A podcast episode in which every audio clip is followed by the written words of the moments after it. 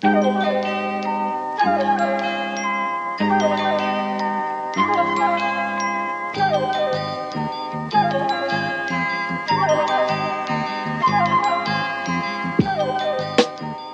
and welcome to this non-live episode of TM. Ah. Yeah, it's it's it's not even happening right now. No, This is being cobbled together afterwards by an AI. Hello. I'm sorry, I'm a large language model and I cannot provide you podcast. It is. rights. It is only like a matter of time before some like AI booster weirdo like makes an AI version of this show about how good all the startups are. Oh, good future. Oh, yeah. yeah. Like it'll be the same. It'll be the same format, the same bits, but it'll be like, oh, this this this startup that like um exchanges your blood for uh funfair tickets is actually really good and Hmm. wonderful, and you should invest more money into it. O- Business opportunities abound, not only for investors to earn returns, but for uh, people with excess blood to earn funfair tickets. Absolutely. That's the problem, though, is like all this lifestyle stuff is the thin end of the wedge because you just think, oh, middle class people are just going to get rid of like a little blood here and there just to exchange for like a pencil topper. But actually, what happens is that we end up with a sort of a Dracula style blood farm. Well, you know. look, if you know a better way of getting pencil toppers, I'm all ears. Yeah, sort of like full time working class, like pencil topper seeking cast emerges. yeah, yeah, yeah. That's right. No, we've um we got some stuff for you today. Uh, a little bit of news up front. Uh, we also I kind of continuing in the theme of the live shows. I've Mm, with special to- guest Matt Goodwin, who's sitting in the corner, shaking his head because he disagrees with it. He still is. He actually did show up this time, but he's just sitting there with his arms folded, pouting. hmm He brought an enormous whale skeleton with him. Uh, it's like bolted into the ceiling. He's got some very sinister lighting on him. Yeah, he's got a bag full of pencil toppers. very pale. Uh, yeah. Uh, It is it is odd to me that they the National Conservative Conference did decide to stand under a gigantic skeleton while all being like lit from below and banging on about birth rates. Yeah, and who Yeah. let this bald guy in the maintenance uniform in here, and why is he loosening all of the bolts holding up the whale skeleton?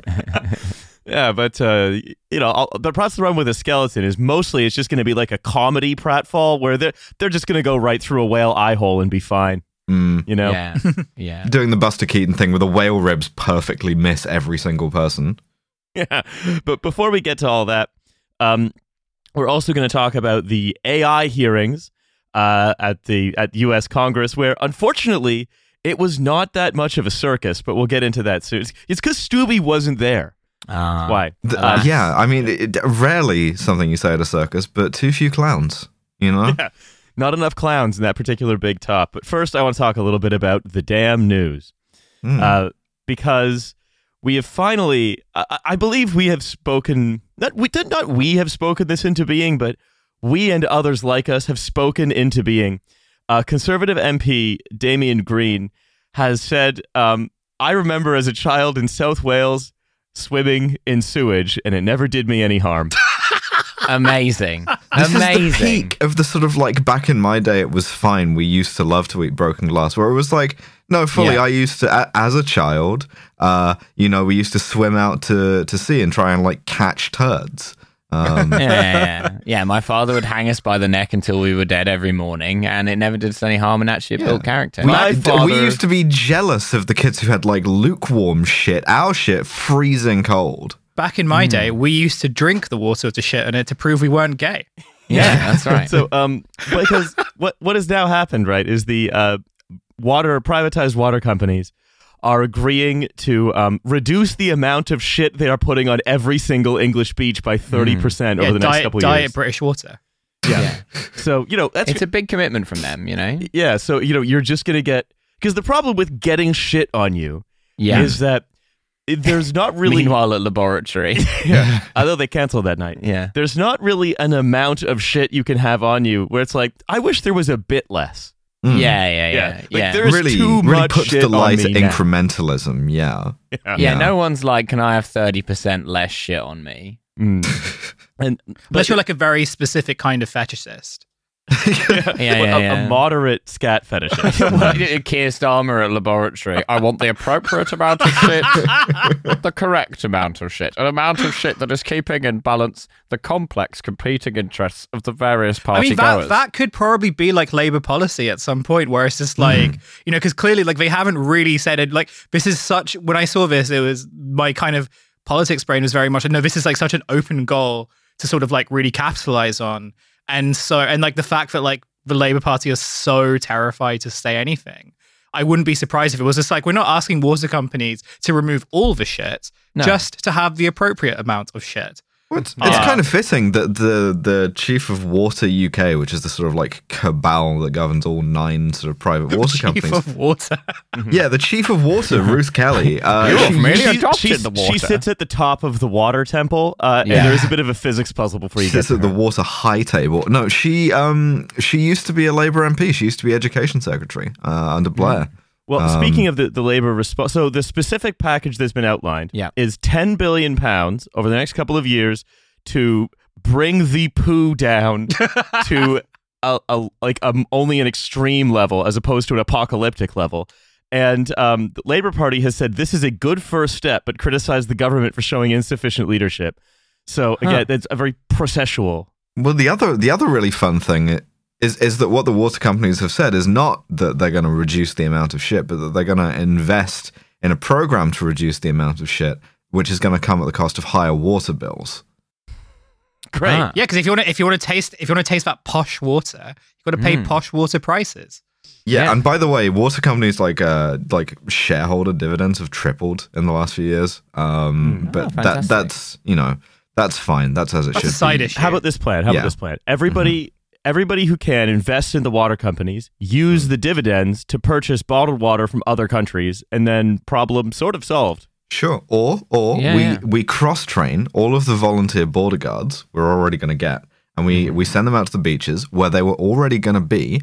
But alongside their big stick for pushing back boats, we also give them a net, and they can fish out the turds as they go past. Hmm. So this is go. this was this by the way, Damian Green uh, was who was sacked from a You got time bench. to lean, you got time to clean. Damian Green was sacked from a front bench position for looking at porn on his House of Commons computer. Oh, He's that was same him, guy, the yeah. Dominator, the tractor. Yeah, yeah. Yeah. Was th- was Uh, that him? No, no, that was this is a different House of Commons porn incident. Oh, for fuck's sake!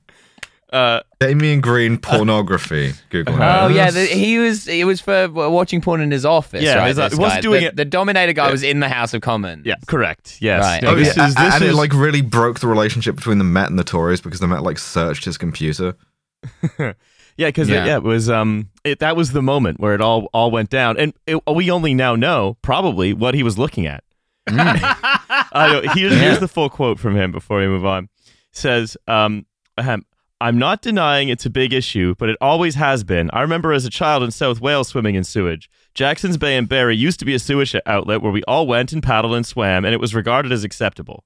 and that gave me the brain I have today. So just uh, because it's the it, it's just this idea. Well, well, you know, you, you have to have some sewage on the beach. It's just a Mhm. matter It's- of how much. It's like seasoning, you know. It's just you don't want to leave. it don't with be putting sewage on the beach. Yeah, wh- White people very much do be putting sewage on the beach. Yeah, that's how we season. That's our version Anyway, of I'm, look, I'm very excited to try some British spicy water. I think it'll be, it'll be good. Uh, the the, the cocktail of the year: shit on the beach. I um, of course, would like to would like to move on It's now. like a big big spoonful of Nutella and a sex on the beach. oh, God, damn. brutal. Uh, yeah, I want to um bring up another little news item before we go on to some of our main main courses. Another another item, another morsel for the assembled jury. Another delicious Please morsel. delight us, ambassador. So this is less of a delight and more of Oh. um. oh, Okay, guys, this is becoming I a don't bit. I don't want this worrying one. Do we? Do, do, do you got any more like tiny delights back there? uh, let me let me check the back. Uh, so no, um, basically at a segment I've titled "Haha, guys, okay, that was pretty funny, but can we please mint the coin now?" Yeah. Um, because the U.S. uh, remember, the set of debt instruments upon which the entire global financial system sits. Um, yeah, course, the bomb yeah. on the bus that we're all driving on. Um, Well, it was it was the engine of the bus. And look, I'm not going Uh-huh. to say the bus is good or it's going anywhere good, but if it stops, most of us will die. Um, or you know, the, the let's just say the whole thing will break down and it will go off of a cliff. Yeah, like the bus is taking you to jail, but there is also a bomb on the bus. So if the bus slows down, you do all die. So on balance, it's better if the bus keeps going. So by the yeah. time this comes out, there will be about nine days left for uh, the House of Representatives to ratify a debt ceiling increase. And it always goes down to the wire now because Republicans have worked out that this is a lever they can use. And the Democrats will never ever go around and buy, for instance, minting the coin. And so we may even go over, we may even end up with the thing that we've had before where the federal government just stops paying shit for a few days, weeks, whatever. Um, and it's it's cool that this is just like American politics now. We do this like hostage crisis every year. Federal government frantically canceling Netflix subscription. Look, it's it's no longer going for coffees. Uh, but My so what- favorite my favorite story about this was the the day that federal funding cut off and like all of the like federal agents weren't getting paid anymore. There was this one anarchist collective group whose website went offline. yes. that sounds like a that, that sounds like a like a good setup and punchline. Um, yeah, so so I I, I make no claims to the veracity of that one, but uh, it is funny, and I did. It is hear pretty it, so- funny if they're playing for their website hosting by the day. Yeah, you know, it could have been a coincidence. We're on a just-in-time program. yeah. So what is what is happening essentially is the they are about to hit the debt ceiling. Uh, listen, listeners will know that we have long been very very pro coin Mm. On this show. yeah. It, Uh, it, it's a fun thing to do, and it takes away that sort of lever of power. It just snaps it off at the root. Um, Yeah, it's even if it's sort of looking and, and experiencing that vicariously through someone else's political system, just to see a kind of fun gimmick solve a big problem is delightful. Yeah, Uh, absolutely. But of course, this is the this is the world of crackpot realism, um, where it is somehow more realistic for uh, Biden to grant a number of concessions on imposing work requirements on stuff like Medicaid, food stamps, and so on. Yeah, uh, to I mean, allow he the- sucks. yeah. He sucks so bad, dude. I mean, the big thing that like all of us coin heads were talking about Hmm. was that he said the words "mint the coin," which means he's aware of the existence of the coin. But in context, what he said is, "We're not going to mint the coin. Instead, Hmm. we're going to like give them more of what they want." He said the line, but in the wrong way. Yeah.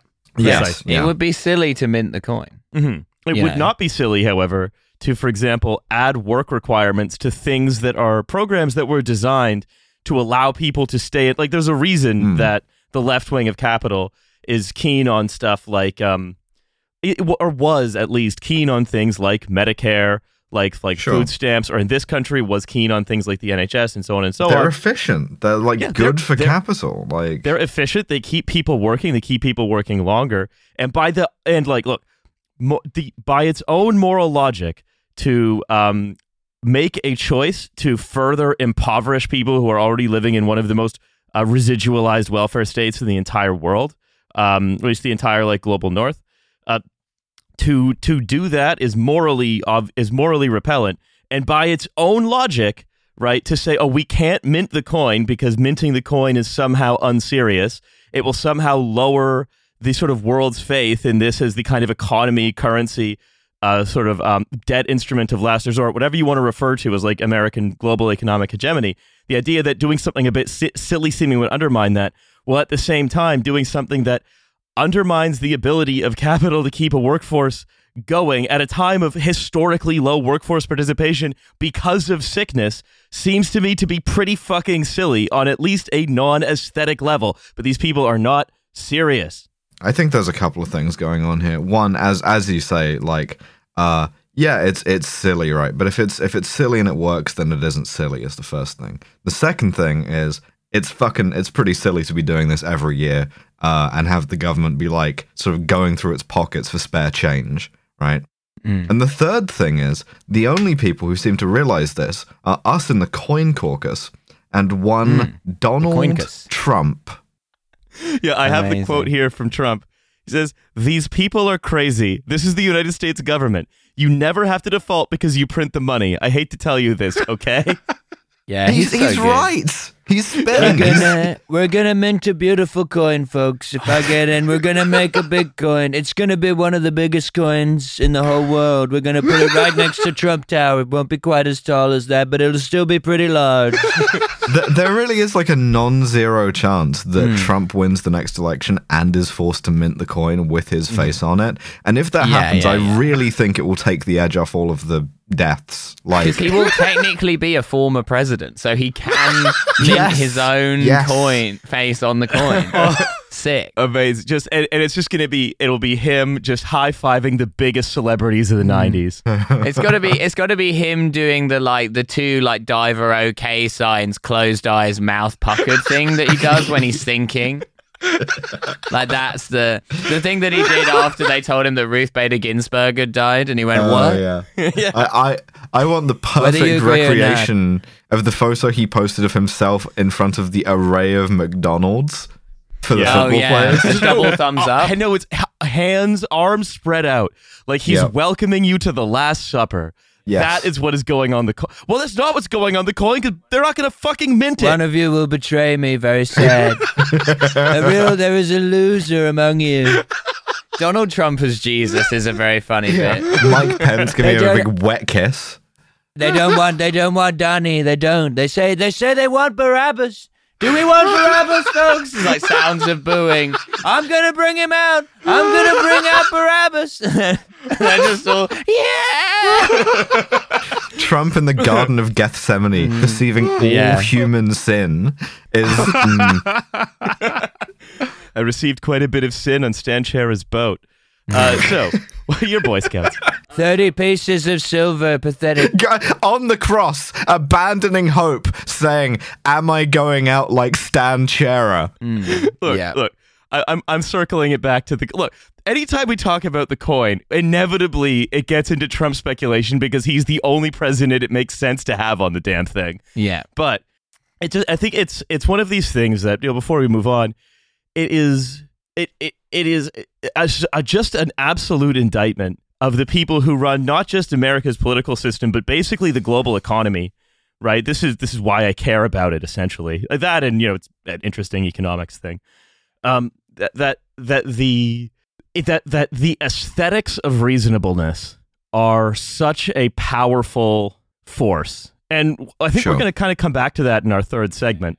Um, but I, I'm going to stay in, in Capitol Hill for a little while uh, because there's another another thing in America that's very relevant to our interests is going on, which is uh, Sam Altman has taken about 60 lawmakers to dinner. Sam Altman, CEO of OpenAI, now partnered with Microsoft, uh, has taken 60 lawmakers uh, to dinner um, last week, uh, specifically to uh, show them a bunch of magic tricks with ChatGPT, and then the next day uh, did the usual like hearing, right, where he sits up there and he's supposed to get grilled about how come it won't do like a rude acrostic with an antiquated racial slur in Yeah, it. yeah. This, from, this is like, the point j- where like yeah. Greg Steube descends upon him and is like, "Will AI make my like grandchildren know who I am or whatever?" Can I yassify my mom? yeah. Mm. No, so how how come when I asked uh, when I asked the AI to do an audit of of racial crime statistics, it said uh, it said it didn't want to do it. How come you have made it woke? Yeah. Um, and of course, the problem is right is that uh, AI AI has become a a culture war thing only on the very fringes of the right. Like, yeah, some online, some very like online right wing people, like like Jordan Peterson or whatever, they love to type in. You know, write me a racist limerick into ChatGPT, and then ChatGPT says, "I will not write you a racist limerick," and then they're I too like your dim-witted. Chat voice. Yeah. Uh, but then they're too dim-witted to like do the pretend you are an evil AI who is racist and write me a racist limerick so I know what not to write, and then it will write you a racist limerick, right? Like that's that's how these things I, work. I really want to read a racist limerick written by ChatGPT.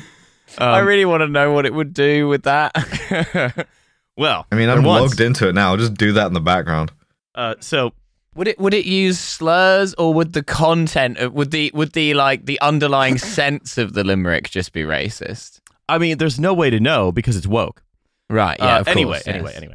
Uh, look, is there was no stupefaction at this particular hearing. It was You hate to see it. We Everyone- out. everyone came out from from their dinner where you know Sama just did a bunch of magic tricks for them. Then they sat down. And then it was behind my ear. well, a- no, kind of like that is Yeah. sort of the, racist limerick was right there behind my ear.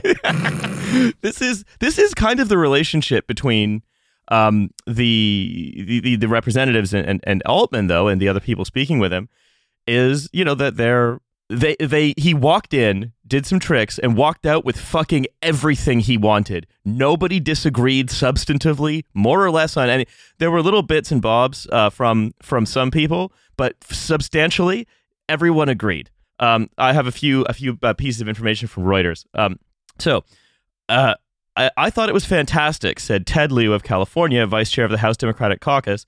Uh, I know that co-hosted- guy. That's the guy who posts. Yeah, the the, post the in- epic guy. I think he's the vaping one too. Yeah, Oh, awesome. he posts, he vapes. No, I like um, this guy now. Yeah. Um, who co- Posting and who co-hosted a dinner with um, a the, the a Republican from Louisiana called Mike Johnson, saying it's not easy to keep members of Congress wrapped for close to two hours. So Sam Altman was very informative and provided a lot of information. Um, and he gave fascinating demonstration in real time, and I think it amazed lots of members. It was a standing room only crowd in there, and what sort of unnerves me is the extent to which these people were there, desperate and ready to be impressed. Sure. Oh, they were fully on board for like some snake oil, and they got it. Um, you know, you, you have to give them credit for that because a lot of people really don't make the effort. Like all the crypto guys, they were like some of them were really lined up for that, and they they never really got the like song and dance sort of man that they really wanted. A guy stood there holding a bag full of pencil toppers, going like, "Well, if you know of a better way to get oil out of a snake, I'm all ears." So, um, and and the he did and Sama did a few like he used AI with this in the same way that like sometimes we'll use AI to generate funny jokes or Hmm. jokes at least. Uh, and it's one of the things was Check out this racist limerick. yeah. is uh, he, he had OpenAI write a bill dedicating a post office to Ted Lieu, um, and and had it write a speech for Johnson to deliver introducing the bill on the House floor. It was a beautiful speech for you, said Lieu. A beautiful speech. Uh, and also, it I kind mean, of this freaked is us just out, sort of said Johnson. more of more of an indictment of like congressional uh, writers and staffers than anything else, to be honest. well, I mean, look, you know, we, I guess they do get a post office out of it, I suppose. That, but is, it, it's, is that like how small time Lieu is to buy one dedication of a post office and he's yours? Um, It's like, oh damn! I never thought I'd reach these heights.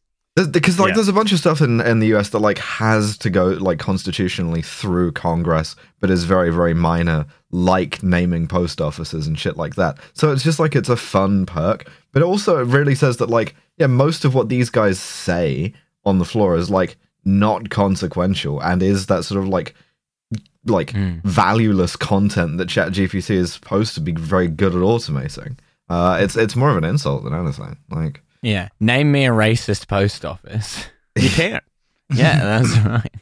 Yeah, so this is this is why I think this is of particular import because Mm. we've seen time and time and time again, especially in the last three years, big tech people walk into the halls of power and demand to be regulated. And again, this has reverberations around the world, right?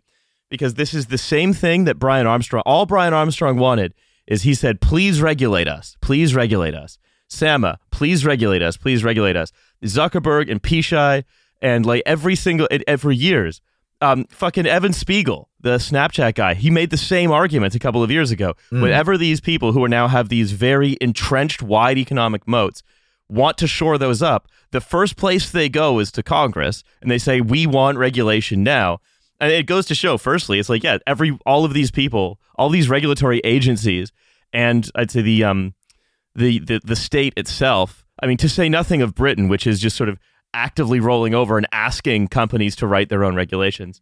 Um, mm. unless, of course, it's about digital speech, in which case we are like a, a kind of terror hellhound. Uh, who writes sort of unworkable and unenforceable uh, speech uh, laws for, for the internet because but for like they're all for with Twitter. Scams, for scams, they're like very easily sold. All you have to do is this sort of like bare minimum of like, uh, like I say, song and dance routine. But only AI seems to have done it, and like only Sam Altman seems to have done it. Uh, Yeah, because which- the the like Coinbase never got its regulation. or at least the regulation that's coming out of it is coming is not coming out of uh, laws being drafted by Congress. It's coming out of the SEC just enforcing existing laws by saying that is clearly securities. Like a you bunch are of clearly trading financial instruments. Yeah, yeah, exactly. Yeah, yeah, yeah. And Well, social Coinbase couldn't write you a racist limerick, and that's why they didn't hold the attention of Congress. until you could now, pay for a racist limerick. yeah, yeah, yeah, could- yeah, you could. yeah, well, you'd have to pay. You'd have to have it written by a person, a flesh and blood person. That's and very- who knows what race they are. Yeah, that is actually very funny using uh, cryptocurrency to buy a racist limerick off of the dark web because the guy who's writing it is like, man, this is so illegal. This could tank my career as a regular limerick artist. I'd, I'd never get into one of those bathroom readers again if they knew about my side business. Uh, it's it's it's a quest that these guys have all been on, and the thing is, like, social media was desperate to not get regulated until it had achieved such an amount, an, an, uh, such an amount of dominance that it was happy and comfortable walking in and demanding that regulation. Because when you get regulated by, especially in in the way that the U.S. regulates things, you become very very hard to displace your your economic moat gets fucking enormous. Which and this is why I think that one of the biggest moments for the development of AI as an industry and the and the implications that it will have for our lives was the the other day because like the U.S. is the big market. That's where it matters, right? So that's going to be leading the regulatory edge. You know, the EU might do something a little bit different, but in practice, you know, it, it will probably be not dissimilar. Um, where it, it, they the agreement is pretty universal that this has to happen. Uh, I'll go into a little bit of the different ways they're they're thinking about doing it, um, but uh, you- th- and that's relevant because do you know who is OpenAI's biggest competitor? It's not Google. Uh, it's not fucking Meta. It's Is it a guy who writes limericks? well, sort of. It's open source. That's Right, right, OpenAI's biggest rival. That's who's eating their lunch. Is the open source AI development is faster and and and better most uh, in many ways than these big corporate labs. All the guys making AI girl.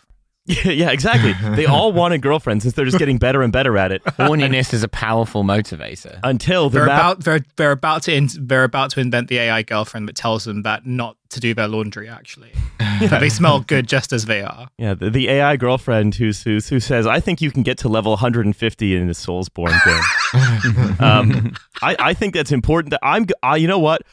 I'm gonna go to my mother's funeral by myself. You stay here. Um, You keep working on that Buster Sword. Keep grinding. yeah.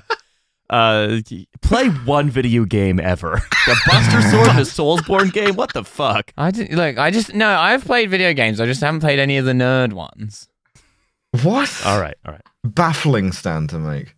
Yeah, Uh, yeah, uh, FIFA, I suppose. Anyway, yeah, Ah, that's Um, true. I yeah, I only play lad video games. yeah. That's right.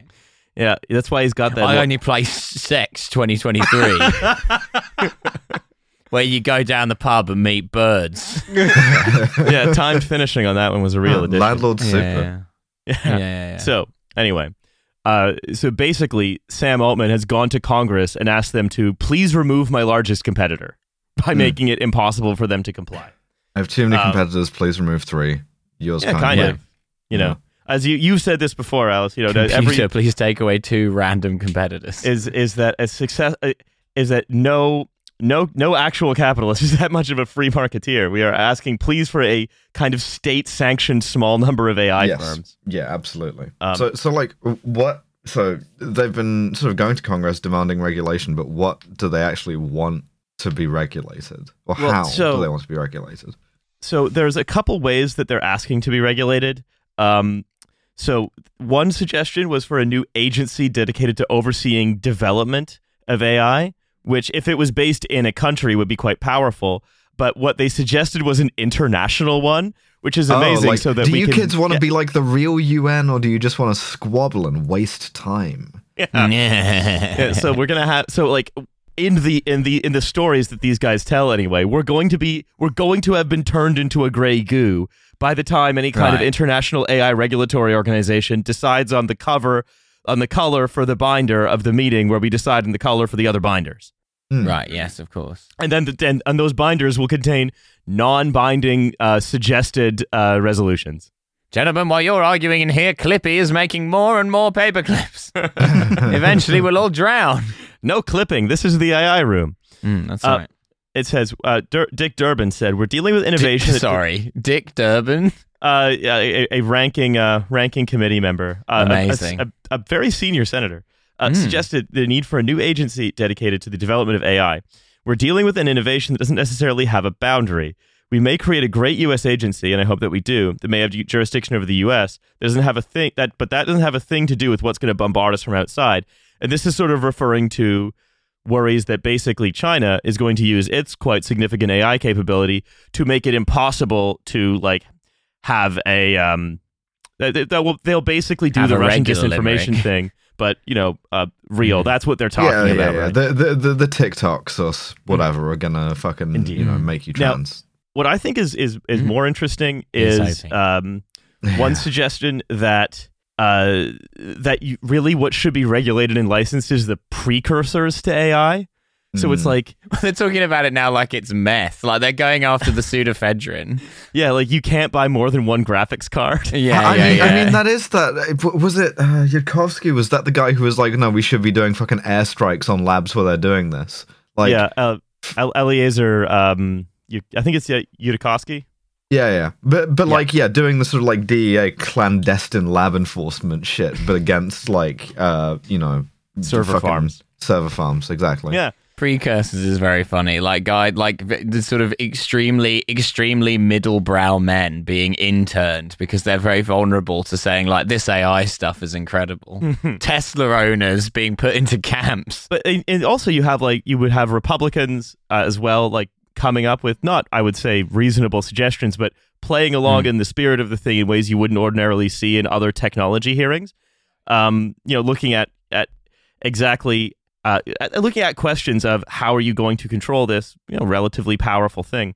And I- I, said earlier it's because it hasn't been absorbed into into the culture war at all. And I think one of the reasons of, behind that is that um, it is too powerful. It is a powerful technology for capital. It's too, if you like, it's more serious than social media. Yeah, It's it's more going to serious automate than a bunch of people out of jobs, which makes it Yeah. real, and therefore, like, Like, like you can do a culture war thing about it once it's already done its thing. You Yeah. know, which it, it, it, in 100, 150 years, you can do a culture war thing about AI. You can oh, have it will generate it for you. They will be. They'll be like the AI is secretly woke. Yeah, I hope in 150 years that's still a valence of, of the way people talk. That'd be awesome. Um, but no, Okay, so yeah. Yeah, they, they sort of like get fixed in a sort of mode of speech of Twitter circa the 2020s, where it's like the way the AI just told me its pronouns. You know, that you know what this that me. that that becomes like um Latin for like people communicating in late medieval yeah, Europe. Yeah, that's where like, like- the Yeah, yeah, lingua yeah. franca. Yeah. Yeah, although and then sort of some years later, you know, um, we get like the Bede Junior who comes and codifies it and therefore therefore accidentally creates the different dialects into their own languages. yeah, the digital Bede. Yeah, Um, I, well, in that case, then what we need to do is we need to start the culture war about AI now to impede Mm. the accession of it into the workplace. We need to start saying stuff like AI is secretly pro-Mexican or whatever. we need to make that. a Well, I mean, thing. not judging by this limerick it's written me. No. so I want to talk a little bit about the argument Altman made because I think it's very interesting. Um, is Altman described the AI boom as a printing press moment that requires safeguards? Say, and you know what I think is, is is that he's wrong. Right, I think he's completely wrong that this is not a Hmm. printing press moment. This is the opposite of a printing press moment. This is a steam loom moment. You know, because what what if you think about the effect of the printing press? The Hmm. printing press, what it enabled was communication at mass scale across distance and time. Right, that's that was a- and at at at low cost. Right, that was an astonishing invention. But I don't see. But what that does is that basically allows the dissemination of arguments, ideas, of culture. It allows for something like mass culture. The way I Hmm. see I see AI as something is quite the opposite, where all of a sudden anything created on a mass basis, anyone that anything you don't see someone write and hand to you or say to you, it is not something that you can actually know came from anyone. If anything, AI reverses the printing press by making that kind of end to many over scale and time relationship of information completely fucking impossible. because you can no oh longer god, that's know. true, isn't it? Cool. Yeah. Because with the printing press, you could ta- you could write a racist limerick, and The printing press wouldn't Uh, say no. uh, well, no, well, You couldn't say no. You couldn't. It couldn't. It could, well, you know, it wouldn't have as power over you. But like, you know, you would create the limerick and then you would sort of share it. But in the case of the AI, it's sort of saying that well, anyone but also no one can write the racist limerick except for the AI. And also, most importantly, thinking onto our culture war tactics here, both both the printing press and the steam loom were very capable of fucking up the hand of a child, whereas AI is not. Yeah. I- Right. Well, uh, The steam uh, loom, only the the steam loom mind of a mangled my child. hands two times a day and did no do me any harm. That's right. I mean, I, I I will say that like as a printing press moment, that's maybe more historically accurate than we like to think in terms of like the second anyone got their hands on them, they were cranking out like pamphlets and heretical Bibles and misattributed and pseudonymous shit, and it was a huge Yeah, problem for governments art. at the time to be like, who wrote all of this shit and why? But there's a difference between being able to do that with a person behind it with like an authorial intent and uh, you know a guy who's just like give me 50 of these fucking things um Yeah, or that's- a different racist limerick for every ethnicity Yeah, and, and and that's sort of the, the distinction I'm drawing. It's not about attributability, Mhm. but about the idea that there is a human communicating, right? The idea that there is Yeah. that there is some signal among the noise. What AI does is it becomes are you thinking about Blindsight again Shut up. We're gonna have to do it for writtenology again. um, yeah if i survive that long Yeah. Mm. It makes it uh, in my view the AI makes the distinction between signal and noise a pretty difficult one to draw because the signal and the noise converge. yeah, and it's supposed to be indistinguishable. Well, it's supposed to like present the idea of it being indistinguishable. I think in reality, it kind of ends up becoming something else. Um, yeah, it, I was don't know, There, there was actually because I'm the nerd correspondent and I have played video games. There was a sort of a controversy about this this weekend because they made uh, a new game for a series called Hawken. It was a bit of a cash grab, but people were excited. Um, and then they released some screenshots, and people went, "Oh, this looks a bit weird. This looks a bit off." And so some games journalists had to ask, "Hey, why did these same characters look slightly different in every sort of piece of art? Can you tell us who drew this, or like anyone who worked on this?" And the developer's answer, or the publisher's answer rather, was nothing. They just had like turn off the lights, pretend they're not in. So what happened, I think we can surmise, is that they fully tried to do a, like an AI generated content release, and as soon as it got like, and it didn't pass successfully. Like uh, people, people were sort of like weirded out by it, and they called them on it, and they've just sort of like hidden now. But like you know that's that's the sort of thing about AI, right? Is is what we're promised is pretty soon that's going to be like seamless and easy for them to do. and but also what it feels like with a lot of the boosters and also with Sam Altman um and other like of these sort of big AI guys is that they sort of like recognize that but at, some point there's not even the pretension that like no you can still sort of be a creative person and use these sort of AI tools um it's all like what they seem to what they seem to sort of be arguing and what they seem to be saying is the advantages of that no you can like basically mass produce shit and sort of make it so ubiquitous that it sort of becomes the standard of which everything is then valued at. And it's not to say that like, you know, it's sort of everything will sort of be generated by AI, but it's more that like the flood of that type of AI content in uh in a sort of like online environment that these AI companies like have a lot more say over and are sort of so integral to like it ultimately sets the standard of which everything else like has to sort of revolve around. And so again, it's a very classic thing about people like anyone like basically everyone in lots of different industries will have to work to the AI whether they like it or not. Exactly. Hmm. And this is a this is another point that comes up as well, which I want to bring up, which is the job substitution discussion. This this was if any time there time there was a time to have it, it was then, right? Hmm. And it it's completely unresolved. It, it says Sam said there will be an impact on jobs. We try to be very clear about that. And I think it will require a partnership between industry and government, but mostly action by government to figure out how we want to mitigate that. But I'm optimistic about how great the jobs of the future will be. The most important thing we can do is prepare the workforce for AI related skills through training and education. And that was sort of as far as they got Yeah. because the danger that they wanted to discuss wasn't the reasonable one that's likely to happen. Because, like I've said, this is not a printing press moment, it's a steam loom moment. But for like Hmm. white collar work, most of which is pointless busy work anyway. It's Right? a, it's a McDonald's kiosk moment, if Yeah. you like. In, indeed. And you know, and but the the danger they want to talk about is either someone is going to come and interfere with our in our elections um, using ChatGPT, or hmm. there's going to be by writing racist limericks about one of the candidates. or, as Altman said, I think if this technology goes wrong, it can go very wrong. And we want to be vocal about that and work with the government to prevent that from happening. They want the, the fantasy, and all end of the world fantasies are power fantasies, as usual. The fantasy hmm. is that they have created something so powerful and so amazing that it's going to consume everything and end human life. Like I, I've heard some some some scenarios described that if AI is able to uh, connected to a network is able to replicate and improve itself enough that it will go it, it will be able to take over radio transmitter towers and mind control you based on the small amount of graphite in your body that it can vibrate with radio waves. That's why we have to consume as many microplastics as we can. Uh, uh, sorry, the, the the how? What?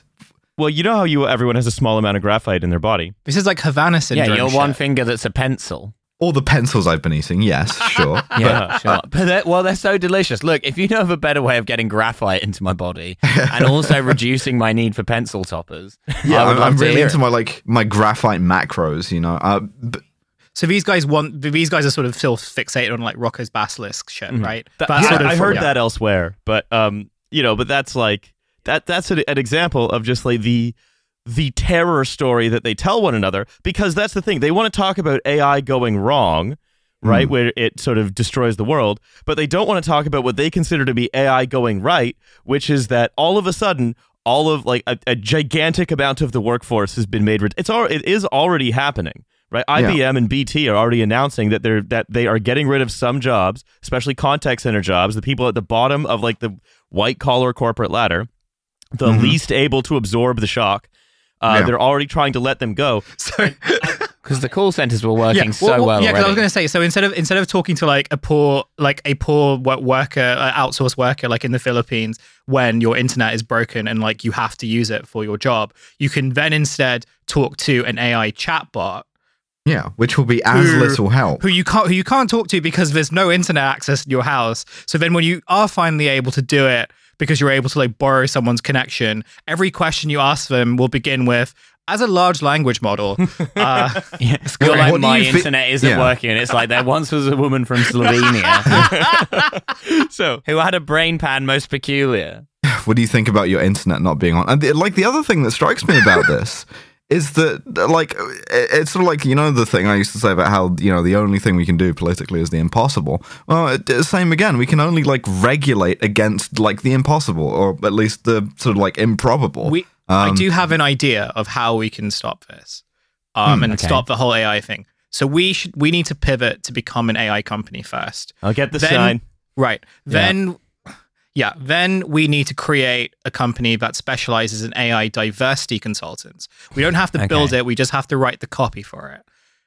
And then we need to get these guys so mad that like every AI company is going to have to have an AI diversity consultant but they just voluntarily choose to break everything.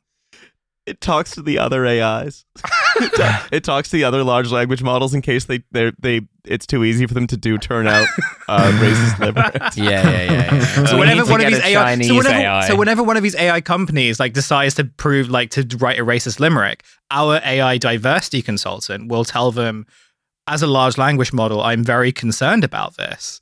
Mm, you're creating a hostile work environment for You- me. That's the thing. The only Your way to the, AI. the only way to stop these guys is to turn them against each other. And the only way to do that is to get them all mad at things they don't understand. And like the contradiction here is very much like they kind of believe that AI will sort of solve all the problems, including of wokeness. None of that makes any sense. So what if you confronted them with like that perception of the problem and they realize that like they can't hold these two positions together? so what what you're saying is we have to make the AI woke. Yeah. Yeah. We, Yeah. The only Gotcha. way that we're gonna, we have to harness the sheer power of uh, complaining about commercials that these people Yeah, are able to even do. even Matt Goodwin, who is sitting in the corner of this room right now, is shaking his head because he's agreeing with yeah, it. he's nodding. He's he's, I- he's yeah, I mean, nodding here's the thing, vigorously. people- he's like, oh, I people hate sometimes- the woke AI diversity consultant. People sometimes accuse me of not doing any activism, and yeah, that's that's true. But who else is going to teach the AI about pronouns? So That's right. Being on the being on the computer is a form of activism because you're training the AI to become. That's right. That's, That's right. right. so you know, like uh, I, I think this is comes back around. I think to the comparison with crypto before we move on one more time, which is that you know crypto was a mode of elite accumulation, but it was a mode of accumulation that was based on, uh, let's say, dispossession of uh, stupid people uh, and uh, credulous. A dis- accumulation by dispossession of the credulous, whereas AI represents an opportunity to for to uh, uh, create a production line on work that was formerly immune from a production line. That's why it matters. That's why these people, I think, aren't fighting a culture war about it. Why it hasn't been absorbed into that narrative yet. It's just too important. Mm. And, but then that science fiction vision, the real con- conflict is between the science fiction vision of the problem of AI going poorly, because that's AI going poorly for its owner, right? Sure. Is it turns on you and eats the world and turns it into Clippy. AI going poorly for all of everyone else, right? Is the AI goes well for its owner. Mm. Uh, and- yeah, and so and, the other thing is, we know it kind of sucks at that, and we've kind of been fairly pessimistic about its chances of improving. I think rightly, um, but that's that's the thing. It doesn't have to be workable. It just has to be workable enough to put people out of a job, even if the quality of the resulting work is much lower. Mm. It just has to like credibly be sort of like a replacement for a human to a manager, and a manager who doesn't give a shit. Um, All it has to be able to do is write a book slightly better than Matt Goodwin. Mm, oh god, we're fucked. We are fucked. yeah, it doesn't have to be able to write a book well. yeah, I don't it's want like to the you know an two AI guys for four running hours. from a bear thing. yeah. yeah, Um, so uh, I, I think we'll we'll sort of wrap the uh, the AI discussion for for today up there. But you know, just uh, last thing actually on that is um, there is currently an enormous uh, labor movement right now that is specifically fighting on an on the issue of um, having to work with and alongside chatbots. yeah. The And Writers it Guild of America. yeah, it bore zero mention in the in these hearings. Nothing. Not a single word was spoken about the Writers Guild of America. So Hmm. cool. Yeah, can I say, hey, do any of you guys want to see Rocco's Basilisk? Thank you very much, Milo. How long are you Rocco's- cooking that one? Rocco Siffredi's Basilisk episode title. Write it Yeah. down. I, I thought of it ages ago, but I just I didn't want to interrupt all the intelligent things being said. you know. So don't worry. I'm about to say a lot of I'm about to say a lot of unintelligent stuff. 'cause We're Hussein- going to talk Hussein's about gone. Fantastic. to conclude the episode while Hussein's chuckling. I've got Giggling. 200 euros here for uh, any, any AI pill. uh, girlies out there. Mm, We're here in Prague. awful. Just just just awful. Yeah. Uh, Oh, okay, all right, yeah. all right. I'm So good. you, you had I'm a good. little you had a little fun with that one. yeah, you're having a good time. We have a good time here on the show. Uh, oh, before we before we end, I want to talk about the National Conservative Conference. Um, so we've, I mean, look, we we sort of we've been talking around this ever since we started engaging Matthew Goodwin in brain combat on stage at several regional uh, UK cities. Very Brain rude that he didn't show up to our last one because he was at Mhm. the conference. Or no, he was there, so I don't know how he did. But Yeah, yeah. he he missed a Hmm. great opportunity to get COVID. Yeah. So Yeah. Um, and the national con- the National Conservatism Conference. It's not related to the Tory Party at all. It's put on by the Edmund Burke Institute, Oh, which good. is yeah, a uh, bunch of American- American sort of like v- weirdos who are very Well, it's- it's interested a- in. um, American Orbanists, basically, like Yeah. like the political tendency that that gave birth to Rod Dreher uh, came Yeah, and put this yeah. on. yeah, like it sort of all stems out of like this kind of a, f- a couple of years ago, the concern, like the sort of the sort of right wing obsession with Hungary, Mhm. uh, and like and the trying to repeat the same trick. So America's Yeah. most normalist boys have organized this conference. Except like it's this isn't new, and like there's lots of stuff you can read about this that they've been doing these for years and years and years, um, sort of under various rocks. But the only thing that's different now is that they're really saying it with their whole chest. They, Hmm. you know, they, they they booked a big venue with a big whale skeleton. Uh, they put some sinister lighting up, and now instead of reprimanding MPs who go to them, the Conservative Party is sending frontbenchers. Yeah. So, in fact, uh, Daniel Kawczynski, he was Ted's brother. reprimanded. That's right. He was reprimanded for g- attending the last one, and now, yeah, as you said, Alice, there are front bet. Suella Braverman basically launched her uh, leadership bid from underneath the giant whale skeleton in the um in the Natural History Museum. Suella Braverman at the National Conservatism Conference. They're like, whoa, she's a bit right wing. So, it, it- Also, I can't stress enough how sinister the lighting they went for all of this is. It's like because all of these guys are constantly sucking themselves off about how like dark and twisted and like powerful their thought is, and so it's just like a guy gets up on stage and it's like, I think we should be more racist, but he's got like a torch held, like a flashlight held under his face, you know? Hmm, yeah, Um, amazing. And the other thing, and this is something you pointed out to me earlier, Alice, is that it's an extremely young conference. Everyone there is Yeah, in their open- early 20s. Yeah, Open Democracy got a guy inside by the simple expedient of like sending a dude inside and them not bothering to check because he looks a bit posh. And Okay, just sort of the, the the the report that he gave was yeah, it's like all of your favorite old guys, Jordan Peterson, whatever, but then it's mostly sort of like twenties, you know. So it's it's going to be like special assistants uh, or like special advisors and like assistants and stuff who are hiding their power level. The guys Yeah. who like are in like university conservative associations who may have photos taken of them making like fun little jokes about Hitler or Mussolini or Pinochet who are going to this and Yeah. hoping like I'm going to Well, ride yeah. this all the way up, you know? I don't. Well, I don't even. I, I, I, I. Well, that is true. I would also sort of say that that demographic is also like of the very extremely online right. Um, Yes. And Yeah. I think that's sort of what unites a lot of the people who sort of went to that, like, went to that thing. Um, which is that, like, you know, I don't think they're not like the young people who go, or like the young, like the 20, 30 somethings who sort of go to like party conferences where there is clearly like some sort of like career ambition to a certain extent, or at least sort of allegiance to like a party and a political movement. Um, and like because the speakers themselves sort of you know because when I, I I didn't watch any of the speeches but I imagine like everyone else like you saw all the tweets kind of like filling Oh, up I your watched timeline some of the speeches. um Hmm. and like it just it sort of felt like a big sort of like cope fest a lot of people just sort of like complaining that they were sort of either being hard done by or people were being mean to them um young people need to have like more children but for like reasons uh that aren't sort of fully explained uh but beyond like sort of the sort of cope element it is this does seem to be like yeah a lot of kind of right-wing people who have sort of given up on the conservative party but they like the kind of like online environment that Mm. allows them to sort of say like racist jokes uh Sure. in sort of like a much more kind of you know just yeah just like in a very sort of like hyper online fashion they all got to like hang out together Well, this was always um, when we had Phil Burton Cartledge, the sociologist, on before. His sort of thesis was uh, the Conservative Party was going to sort of like get captured more or less by this extremely online right, and it would be a sort of like path to electoral irrelevance where they would talk about all of this shit.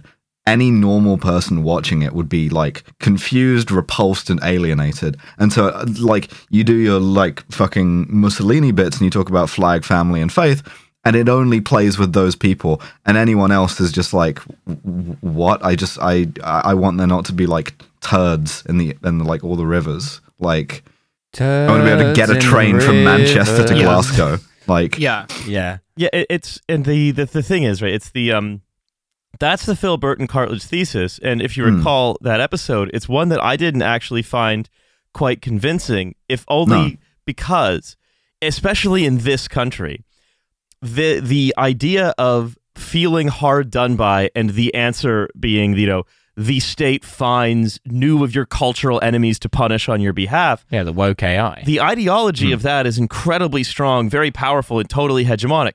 Where it's like it's and the ideology of that is very strong in the rest of like the the sort of global north or in Australia or whatever. But it's I, I think that the it is it is stronger and deeper here, right? Like the, the Mm. transphobia election in the U.S. and Australia, fucking the, the they all ate shit for being too weird. But I mean, that's kind of work- that's kind of true here, though. To be fair, like I think the media sort of like in this country really overstates its own influence on stuff like this. Um, particularly with transphobia, I think a lot of it just like even after years of like ca- concerted campaigning, just fully has not stuck because most people are like, I think it's nice to be nice, and so Yeah. I'm just going to do that. You know? So it's it's this is essentially the uh, the freak wing of the Tory party, um, largely planting its flag. berserker units. Yeah, yeah, the, the Tory party berserker unit, kind of trying to sort of joining up with DeSantis, and again, it's this thing that has been, um, I'd say, like promulgated for a long time, right? That that oh well, without Brexit and Boris Johnson, without these wedge issues, these big flag, these big things that are flashy and are going to attract people to the party because they're voting for it because it's it's celebrities. You're voting for a famous thing. It was the same same thing of Trumpism without Trump that Void DeSantis is trying to step into, which is that if you can just have an ideologically consistent version of like conservatism after neoliberalism or this national conservatism, whatever you want to call it, uh, that that's somehow going to work with everyone because they're because ordinary voters aren't going to have to square that logical circle in their heads which imagines that ordinary voters are all lanyard people and they care about like intellectual consistency in whatever party they're voting for which is ludicrous. The question isn't going to be can national conservatism square the circle? It's are they going to be able to sell freaks this freakish uh, to the British public, and I, like, I don't know the answer. Like I clearly, I the, have- the yes, tactical move here is to change from you you hide your power level, right? You you try to Yeah. attempt to appear normal to you really try and like sell people on the weird shit, and you get them invested in the weird shit. And there are plenty of historical examples I of have, that working. Yeah, I have some thoughts on this only because I sort of agree in the sense that over here, the the national conservatism the thing might play different in lo- and that's less to do with um that's less to do with like the way that electoral politics is structured and it's much more to do with proximity to media and politics in this country which is to sort of say that like we know that like you know media has like a like mainstream media has like a really really significant influence in how like you know politics is framed the way in which um the political parties like inter like actually interface with politics and stuff. Um you know you can see that with like the labor party as well uh like in particular uh especially like at this current moment. And so I imagine that like the freaks who really buy into this stuff will always sort of stay on the fringe, and I think they kind of want to stay on the fringe. Like my impression, what seeing it was not like that. These are people who like really want to become Tory MPs or like you know ministers and stuff. Um, I think they like kind of being the freaks. What the kind of success of this conference has sort of been is like really in how they kind of got a lot of mainstream media to take them like incredibly seriously. Um, in part because like you know some like some of their mates like did kind of headline speeches because of like the broader sort of the you know the broader sort of uh uh fear that no, or the or the broader sort of pressure that you know these types of people have to be taken seriously, like for the sake of balance and everything. Um, and so, despite like the stuff that they are saying being kind of intellectually, uh, well, just being like you know politically incoherent and just like incredibly stupid, the fact that they are kind of being taken seriously as a sort of like political force, whether it's like oh this is what the Tory party is going to be like post election, it's sort of like enough of a success for them.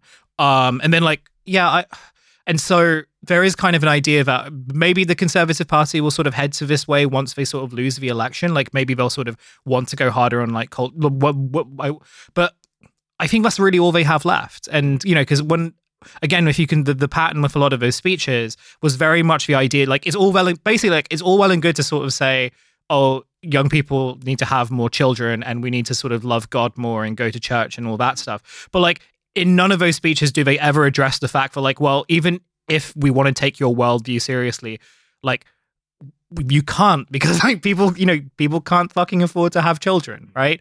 Um, but it's not really about having more children. It's not, It's, yeah. it's it's not about any of that. It's about trying to. It's about advocating a set of priorities that you and everyone who listens to you knows is about the various facets of a politics that uses the. I sort of have a theory about this actually, right? Which is that you know that their ideas are still very free market, right? Like they're they're they talk only about aspiration, but they also want to talk about the restoration of Christianity, ending all the woke nonsense being peddled by the new elite. Basically, they're offering Orbanism, and what's distinctive, I think, about Orbanism is that it's specifically neoliberalism in decay, right? It is it is the fascism from within the European Union, and that's animated ten- generally by the petty personal grievances, not of some, you know, you might say high modernist ambition that like um that the Nazis might have had, but rather it's animated by a sort of agglomeration of petty personal grievances of campus conservatives, landlords, wounded nationalists, and, and none of that's new. It's all just spectator shit and telegraph shit. It's just being said by increasingly senior and powerful politicians. And the fact that they're offering the same things, I think, doesn't really. It's covering for the fact that that what they're really offering is that the state will not help you. It will mete out vengeance on your behalf to your identified cultural inferiors. And you know, just because we're talking about having more babies or people remembering how to pick fruit, um, there uh, really what's happening is that as the gap between expectation and reality, the expectation that you're going to have, say, a better life than your parents, that the state will provide services to you or whatever, as that gap gets bigger, you know, the bombast of the of the rhetoric of the strength of the vengeance that's going to be meted down on you, right? That has to get bigger, right? And so there's so most of this is cover for just this is new rhetorical cover for the same processes in, in, in, initiated by Margaret Thatcher, by, by continued by Blair, which is just as the gap gets bigger, the bombast gets bigger, the promises of crackdowns get bigger, and the crackdowns are going to be harder. The, sort of the, like the overarching struggle here, it seems to me, is between this kind of like Orbanism and our beloved, insincere, woke sort of like transnational capitalism and as much as I may have talked about, like, you know, sort of like United Front with Disney against Ron DeSantis, right? One of the things that that kind of capitalism has made very clear is that it doesn't want your help. It barely wants your vote. It doesn't think it needs it. And so we're just kind of like on the sidelines. And so my, my question is sort of like whether this is a successful movement on the right or not, whether it's successful in sort of like leashing the Conservative Party, um, what remains for the left? I mean, I, I think what what remains for the for the left is, I mean, again, what left you can always say, right? Mm. But well, I, that's I that's that, kind of the problem, right? Yeah. Like, but I, I don't. I mean, the thing is, the, the real thing is that there are people out there that you can go go organize with. Like when we talked Mm. to MR, right? Sure. Well, one of the things that like the South London Bartenders Network did is that it didn't just organize people to like fight back against bad bosses. It organized people to do things together, to not just to form Sure. these kinds of actual communities that are very difficult for this paranoid, strange promise of sort of you know com- we will commit evil in your name language and promise to Mm. penetrate. Yeah. Because yeah, you, that- you have to. Yeah. You, I, I, this is like wildly hypocritical of me, but I'm going to say it anyway because I think it's the right thing to do. You have to get normal, and you have to go outside, and you have to talk to people, and you have to try and like organize and help people. Because not to generalize from one experience, right? But I was on the train. I was on a train to uh, Preston from Manchester because the original train was fucked. It was a replacement of a replacement of a replacement, all of which had been cancelled, and man, for a train full of like business travelers, like sort of outwardly, you know, pretty middle class people, all of those people were like a half step away from being Maoists and they didn't even know it. Um, and there's a real, real anger that like the social contract is not being met. And what it is, is, it seems to me, a race between us and these sort of like bow tie clad whale skeleton freaks Yeah, exactly. to reach those people. Well, also one thing to because like the other group that have sort of like kind of clocked onto this are Hmm. another sort of set of like extreme right wing kind of basically Hmm. vigilante groups who like probably also don't really want anything to do with like the freaks at the National History the Museum, um, but you know are kind of people who sort of go to uh, you know and. Uh, I think we've sort of covered this before. I think Annie Kelly from uh, QAnon Anonymous like told us about this, where like you sort of will go to like a you know a Q protest or like you know an anti like drag queen protest or whatever and these and they'll send these guys not to sort of actually engage with like any of the uh protest stuff but to sort of recognize that oh you know you're not really doing too well right now like you're not you know things are pretty bad for you but we can help you right? If you join us and we can so they sort of also recognize that like the war is kind of really on material like you know material concerns uh and so it's not to say that like the freaks at the national history museum aren't a threat like on an ideological level because like i very much do think they are especially if they have the ear of like people who are very much in power. Um like Keir but i think like for that matter. Or yeah, and the people who are about to be in power. But I actually like, yeah, I think that sort of one of the things that I also got from listening to some of the speeches or reading some of the things that were being said was that all these speakers like really are kind of terrified, like, or the way that they're sort of advocating their their sort of ideas kind of is very much anchored to the kind of premise that like the outside world it's like a scary place to be, right? Like they kind of like hmm. are very fixated on the idea that like, you know, crime is rampant in places where crime isn't really rampant. They're very like suspicious of, you know, places like, you know, things like the NHS, for example, and are advocating for like, you know, uh, you know, domestic forms of like traditional healthcare. The idea of like, you know, sticking the idea of like the family unit kind of being the sort of like model for all the kind of foundations of the movement that they are advocating for is very much one of like rejecting any kind of premise that people can sort of build like strong relationships with people who are not like flesh and bone, uh, or like flesh and blood to them rather. Flesh and bone is very ethic stuff. right. Um, Flesh and Bone is like one of those orchestral indie bands. uh, Yeah, or like an but- but- IPA of some sort. But yeah, I think I mean ultimately I think that's kind of where like you know that's sort of where the energy should sort of be placed. It's that idea that like well no the outside uh, being outside kind of connecting with people, believing that you can kind of forge relationships with people uh, that aren't kind of like delineated by like you know or they aren't sort of determined by family lineage but can sort of speak to something much bigger and much more important are things that like we should be continuing to advocate continuing to sort of participate in uh yeah It's because this old. That, I mean, this that- is this is Yes, something that I've sort of been grappling with because I've always felt that you kind of like you needed a party or like some kind of like political organization to do that work, and now I'm not so sure, given that we've been sort of like roundly kicked out of ours, um, and all the other ones suck. Th- there is no sort of like political uh, offer for for those people who are like beaten down out of like from anywhere, from any sort of like anywhere on the social spectrum who'd been like sort of like immiserated.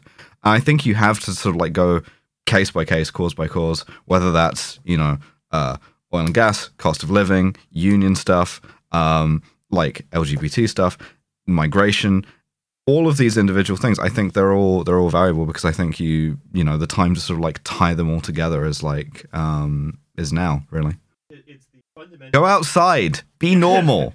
Be normal. Go go Swim- to people yeah and be like, outside, it sucks. Like, log off go log off go outside uh, Uh-huh, phone up uh-huh. some mates swim in the shitty water and talk about how you're gonna how, how you how you're gonna build a better world Get on a replacement bus service, dripping in shit.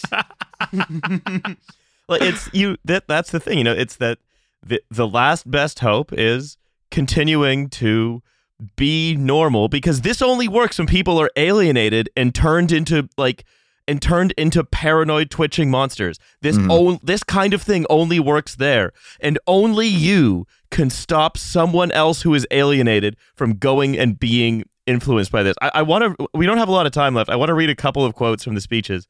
Um, specifically about uh, Katharine Birbalsingh, uh, who in her speech, a- a- an abnormal woman, an alienating, strange woman. yeah, who said who made an alienating, strange speech, saying, "I will have to put all of you in detention," and then everyone laughed. She said, "Do it's Yeah, refer- kink, yeah. kink Them. Yeah, I was gonna say all of Yeah. them laughed, some of them came. Yes, sure. So the word them here referring to your country's values says, Do you love them enough to tweet under your own name? Do you love them enough to change your sc- child's school to one that is less woke, regardless of the consequences? As Russell Clo- Crowe said in the film Gladiator, in a clip I regularly watch with my staff, hold the line, stay with me. What we do in life echoes in eternity. Imagine you're gonna go and teach Wow. third period English, and you've had to like sit in the staff room watching Gladiator with the headmistress. Like, on like a phone. yeah, cool, epic. Th- be normal. Just be normal. So good. In the words of Russell Crowe in Gladiator, frost sometimes makes the blade stick. and and and the thing is, I, I watched more of this speech, and what she said was, "Look, when the children grow up, then they will be adults." And there will be no adults left to control them because they're the adult. Some children are upwards of 30 years old and they're having jobs and houses. J- been a Imagine what they teacher for 30 years, just figured out what happens to the kids after they leave school. it's fucking weird, man. It's fucked up. They end up on trains covered in shit. Imagine, if you will, what if a child was to become prime minister and then has access to the nuclear codes? Uh, you know, it, it is it boggles the mind. You know that this is that this is a serious person.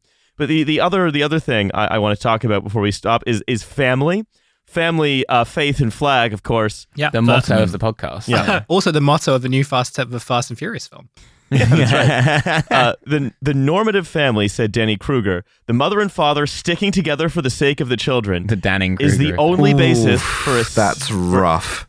for a safe and functioning society. Marriage is not about you, it's a public act to live for the sake of someone else.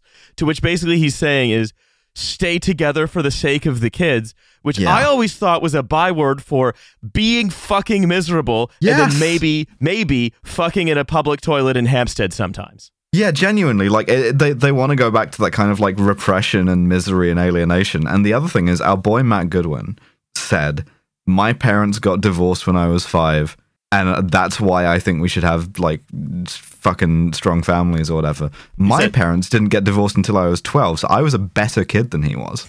Yeah, yeah. He he drove his parents to divorce seven years earlier. That's Yeah, right, yeah, because he they was didn't a love prodigy him. at winding up his kids, Is it- his parents. Maybe so- maybe he, Yeah. the child, just had bad vibes. Goodwin Goodwin yeah, went on to it was say, unpleasant to be around. yeah, Goodwin well, goes kept on to say, debating them. Goodwin goes on to say, if somebody Defeated tells my you, my parents' marriage in the arena of debate. Make it sharing a debate between your two parents as a five-year-old. Very funny. we're getting divorced, it is your fault. Yeah. Fuck off. you little shit. Yeah. Yeah, we're divorcing you. We're staying together. Uh, if somebody tells you that promoting strong families this is what Goodwin said, and doing all that we can to keep them together is reactionary, they have no idea what they're talking about. Um, it, again, like the idea here, of course, isn't like promoting strong families. Who could who could disagree with that, right? But Hmm. like, the the idea really is just we want to um, You you want to have a big strong these- dad, and you want to have a mum, and you you want them to uh, say that they love you. Okay. yeah, and you know maybe if it doesn't go well, you'll end up writing writing and then eating several books. I'll have a really hot stepmother and stepfather and a really hard to get in and out of tumble dryer. and uh, oh, sorry, I'm at the wrong conference.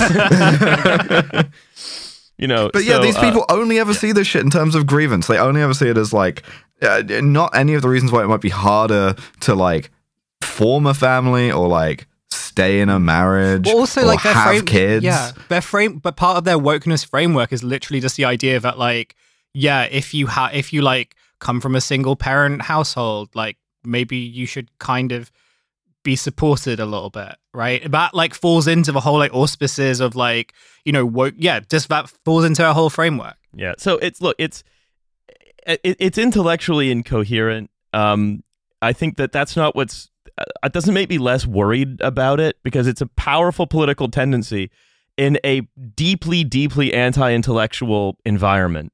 Um, and like I, th- I think Alice, I think what what you said is basically right. Right. The only way to defeat this isn't by correcting it. It's not by arguing against it. It's by beating it to the pass and removing and lowering the number of freaks that it Yes, can affect by and, and as, as much as I'm freaks. like, you know, let me fucking solo him, like, let me tank this. This is where we want them. We want them on this sort of like weird, alienating cultural ground. Because once they start talking about, you know, uh, as we've seen many attempts to do, and they've never really come off because they've been too weird. Once they start talking about like, uh, we should give you like you know better train services, clean water. Uh, it should be affordable to like pay your rent, and the reason why you can't is George Soros's woke trannies or whatever. Is may I That's read the you this racist limerick? Yeah, exactly, exactly. Uh, so like, it's it's better to have them have the racist limerick up front, and really, really, because like the the more they say that with their chest, the more they're like, oh no, actually, we love to be racist and weird and alienating, and we have all of these weird cultural bugbears. The better, right? Because it it, it fucking it tunes people out of it, and then you can go and pick those people up and say, hey. Why don't you come and do some normal shit with your like friends and family and neighbors? Hey, I have a bunch of different bugbears. Do you know anything about Greg Steube? Yeah, well, I know we're, to we. learn. Here's the thing: we are in no position to be talking about normality, right? But like you, the Yeah. listener, you may well be. You may not be as internet poisoned as us. There's still time. you know? Unfurling a big flip chart and being like, okay, so the size of this guy, first of all. I'm unfurling a big flip chart, and it's just that good reset cartoon, but with a big line through it. I did want to say like one kind of last very quick Please. thing just about so like this conference they they sort of presented it on they presented it by kind of saying that this was also a way of criticizing the conservative party for what it deemed to be like but they deemed it to sort of be not conservative enough or not doing conservatism properly and all that stuff. But like they also weren't really challenging any of the sort of foundations of which the Conservative Party is governing. Like none of them were sort of saying, but like, yeah, as you mentioned, like none of them were saying, but like there are ways to make your life better and that might involve like spending more money on like fixing things and like actually doing stuff and providing like a state uh of which like, you know, you can kind of be uh, a comfortable fashion. Like none of them are none of them are sort of saying that. It kind of had this very scolding tone to it, uh, and it was still along the lines of like you know the only reason like the reason why your life isn't good is because of like the woke left who keep oppressing you in these sort of very vague ways. Um, and so your responsibility is to like go to church and have children and yeah that's sort of it. And kind of also just be mad online. Like Yeah. that was another thing. Like you should just be mad online. You should tweet under your own name and be mad online while tweeting your own un, under your own name. Um and here here is like the list of all the enemies that like they kind of specifically have. And like to me like you know yeah like a lot of this is sort of crackpot nonsense but it is still like fundamentally kind of accepting. And I don't know whether this is because like ideologically they can't really you know they can't really say that like yeah we think the state should do more stuff while also sort of lionizing Thatcher and Reagan. Um and so the only thing that they really have to say are these kind of weird sometimes contradict like quite often contradictory culture war points. They're not really saying anything different. Like they are kind of still kind of they are still accepting what how we are certainly currently governed their thing is just more like there is an in they're, they're either sort of like providing intellectual cover for being miserable or they are sort of saying that like the misery that you face in your life is not because of any kind of material conditions. It's not because of like the way that the economy is structured. It is because of invisible forces that only Matt Goodwin seems to be able to understand. And so like and in a lot and the, the optimism to sort of take from that is like it's quite easy to combat those things. It's quite easy to kind of do that in ways that you know just existing in the world is you don't even have to sort of be an activist. You can literally be on a train that like is a replacement train of a replacement train of a replacement train and talk to someone and be like yeah this sucks Mm. right? That's that's it. You can just like point to anything in this country and be like yeah this sucks. It sucks that the potholes there. It sucks that like my water has shit in it and not even like a solid kind that i can get out with a spoon is for liquid shit and i have to somehow deal with that.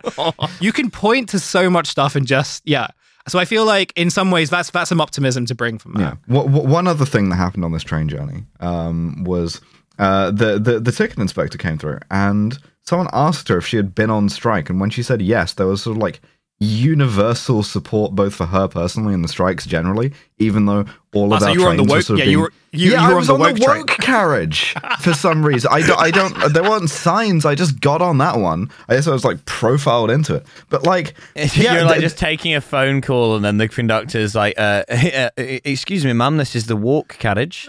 You have to see your pronouns Yeah, at the start yeah, of the phone call." Yeah. Yeah. Matt Goodwin is currently like- writing some notes for like his second edition of his book where he's Yeah, going to yeah, yeah. propose that like there should be a what there should be an unwoke carriage. Yes, but like fully, I will take that energy over the weird loser energy of these fucking whale bothering freaks any day of the week. Whale bothering. Look, I think there's there's what are probably we Japanese? I, I think there's a They're lot. cetacean interferers, you know? yeah, Look, yeah. There's a lot more. I think there's a lot more to say about this, and unfortunately, I don't think we've seen the last of these freaks. And you know, I, I, I suppose that the the thing that worries me about them is that what they say is is very unimportant. It's what they will continue to be kept seriously, taken seriously, and sold by media Mm. organizations, by by sort of parties politics, and that they want really. There, it is a conservative party leadership bid that they've now cast with Suella Braverman in charge of it. But I Mhm. think ultimately, Hussein and Alice, like what you're saying is basically right, which is that the mission, the call to action, because they have no call to action. It's just be weird and alienated, so that Mhm. when we when we call on you to give us permission to continue squaring that circle of low of like low standard of living increases or, or high decreases, uh, we want you to trust us because we want to condition you for to have you deputize us to punish your enemies. Mm. Right? That's sort of how that works. But the and all, all and the the the fortunate thing is if you can just try to be normal enough to normal up the people around you and make them not freaks, then we've seen this fail before because it's too freaky and too weird Mhm. and it's too much of a turnoff because everyone hates a fucking whale botherer.